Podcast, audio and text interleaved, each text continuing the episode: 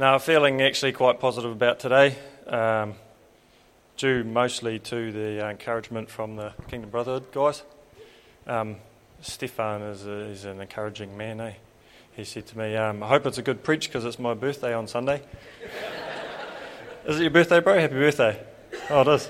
I thought it might just be a little thing that he was trying to. Um, and they've all said, Oh, yeah, looking forward to uh, Sunday, mate. And it just ramped up the pressure. I normally um, have a saying that I work best under pressure, but it's usually just when I'm uh, losing a game of table tennis or something, or basketball. Um, but this is, uh, yeah, this is different. So it's my first time doing this, so uh, thank you for uh, listening and being patient. I'm not as fancy as her, I'm probably just going to read it. Um, I'm not going to try to come up with an excuse, but um, I might waffle. There's a good one, I might waffle if I don't. Um, but there's a bit of a tricky subject actually that I'm going to talk about. Um, I, I prayed. Um, Dre's like, oh yeah, do you want to do this? Uh, oh, okay. And uh, I prayed about what to talk about. And um, the first thing that came to my mind was like, I was like, oh, oh no, no, not that. Um, but it was first. So it's all about winning. So that thing had to be the topic. Um, and multiple times during my preparation, uh, I, I thought, no, no, I can't.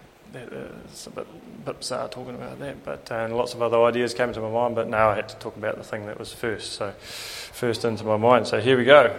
Hopefully, it was the Holy Spirit. But anyway, a little bit about me. Um, oh, I'll pray first, eh? Lord, we um, we we need you. I, I definitely need you today, yeah. But um, we all need you, and we come here to honour you. Come to church. That's why we're doing this. We come here to honour you. And I want to honour you with this talk, Lord Jesus. And uh, yes, so I pray that it'll be a blessing to others. Amen. So, a little bit about me. Um, um, so, I grew up in Northland. Yeah. Mum, dad, older brother, me, younger sister.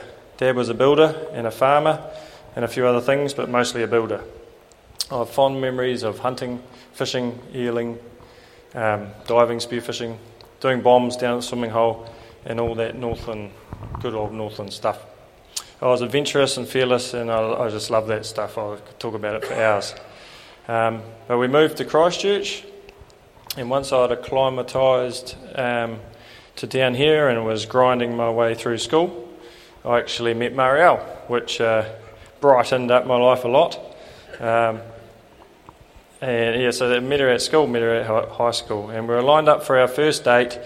Um, and then the night before, I was involved in a bad accident, which ended me up with a head injury. um, and so I couldn't go on the date, which kept Marielle hungry, so it wasn't a bad thing. Um, yeah, well, no, it was actually it was a bit of a close call. So she did realise that she didn't want to lose me. Um, it was kind of a thing. It was a bit of a moment. Um, and so basketball and boxing had to morph into adventure racing, mountaineering, and rock climbing um, for the better of my head, of course.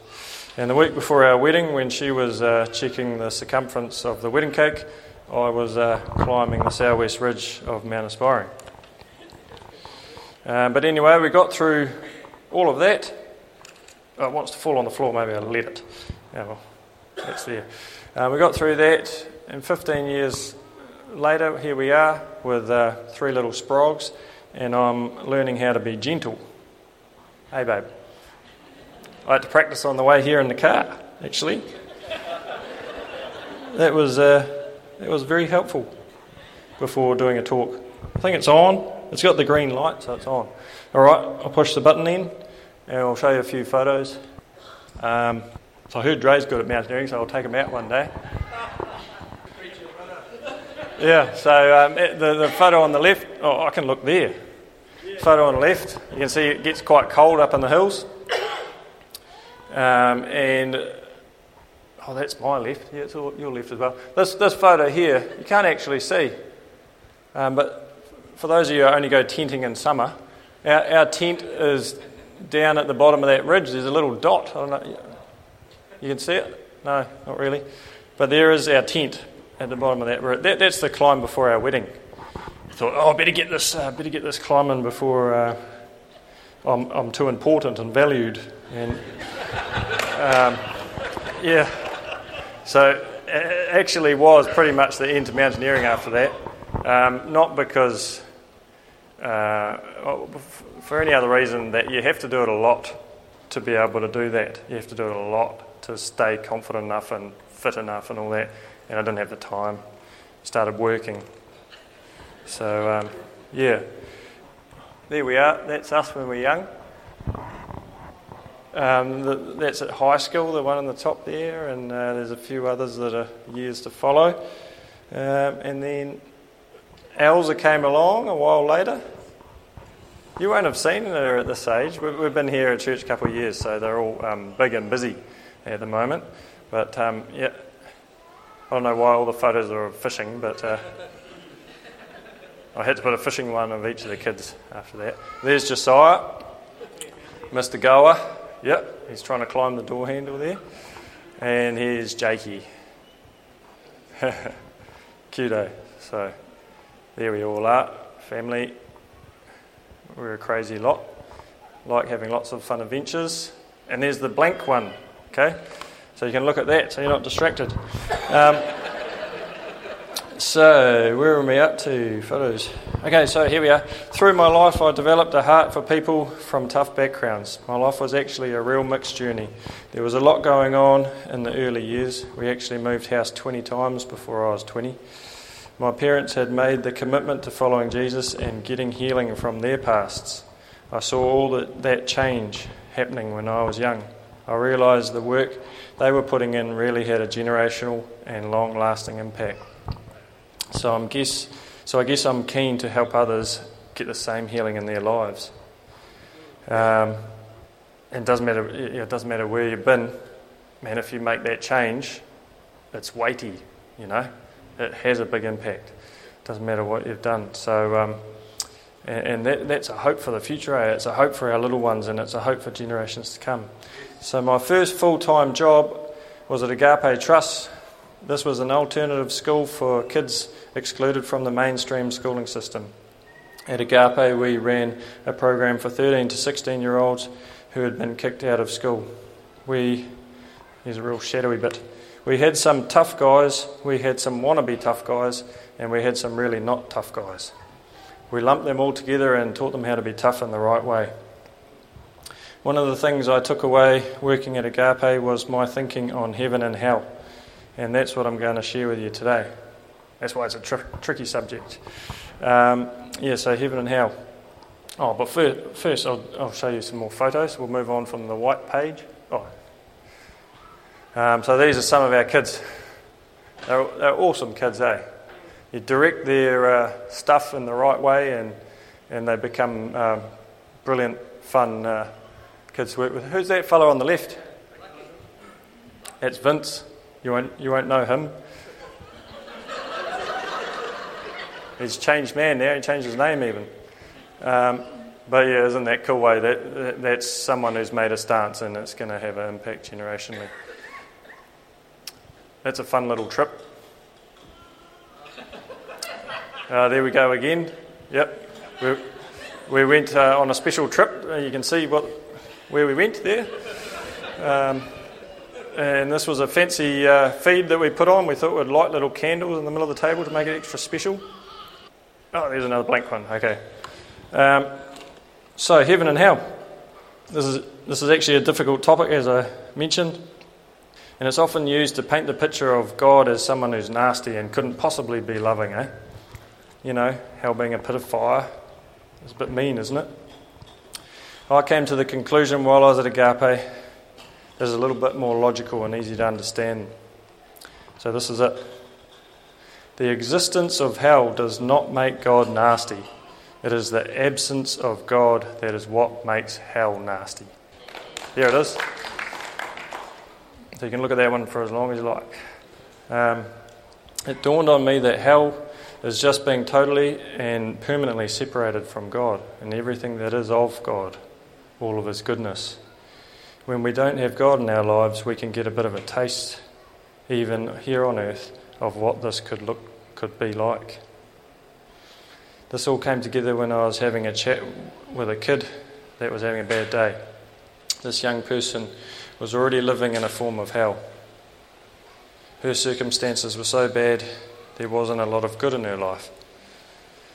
I started talking to her about the choice of the choice we have here on earth to choose God or to resist Him, to ignore Him. She needed Him, she needed hope, she needed healing, she needed real love and joy, and the list goes on. If we choose Him, we guarantee a continuation of these things, even after death, and we go as we go to be with Him in heaven. If we refuse Him, we guarantee the continuation of the fruits of being separated from Him, even after death. Except it'll be different. The reason for this is the reason for this is here on earth we actually get a taste of both. We're surrounded by good and evil. We can't actually escape either of them while we're on this planet. Heaven will be all of God's goodness with the absence of evil. Hell will be all evil with the absence of any of God's goodness. Just think about that all evil with the absence, absolute absence of God's goodness. God gives us a lot of good things here on this earth, even if we're in a hard time. But God loves us, and He gave a clear direction in His Bible on how to have Him in our lives through Jesus, who paid the ransom for all our rubbish. And here's a verse He has delivered us from the domain of darkness and transferred us to the kingdom of His beloved Son. And that's talking about for eternity. So, in conclusion, God is love, light, peace, joy, hope, rest, comfort, etc. These things are what will surround us in an eternity with Him. A place separated from Him, and these things mean darkness, hopelessness, hate, sadness, doom, turmoil, and pain. Being apart from Him being mean, means being apart from His goodness. So we all get a taste in our life of both. God's actually quite gracious um, to give us a pretty decent period of time so that we can make a truly informed decision. So that's my understanding of heaven and hell. And my hope is that this explanation helps us all to be able to share these trickier subjects with those that we're trying to reach out to. But also just a reminder of, uh, you know, practically what it is, logically what it is, you know. Uh, it's not a punishment, it's just we've got a choice and He doesn't force us to be with Him. Being separated from Him is no good. And all of us who have, you know, made a a step towards Him, we know. We know it's no good. We've realised we need Him. And we've realised how bad it can be without Him. And uh, that stuff can be nasty, you know. So 1 Peter 3, verse 15. Here's a bit of, a bit of a mission. Um, always be prepared to give an answer to everyone who asks you to give the reason for the hope you have. But do this with gentleness and respect and that's nice, that's very lovely, and, and we can be good at that, but then someone asks us a tricky question, you know. And, and, and this is one of them, you know. This is one of them. Most people out there struggle with is God good? And how can He be good with all this nastiness? So this is a um, this is one this is an answer I think to one of one of those subjects. You know, how how can He be good? No, no. Think about it like this. So I've used this at work I've used at the men's prison, do quite a lot in there, and it's really something that's helped me a lot. And so, yeah, I pray that um, you'll find it helpful too. Thank you very much. I'll pray. I'll pray to finish. Thank you, Lord. Thank you, Lord, that um, you're good, and you want to share your goodness with everyone. And you don't want any of the lies that the enemy tries to twist things and turn it back around. You don't want any of that to last. Yeah, so I just pray that this truth will uh, be embedded in everyone here and they'll have the, um, the, the, ability uh, to share with others because of it. But that it also just sink in, Lord, and, and give them a, um, a, a closer relationship with you. In Jesus' name, amen.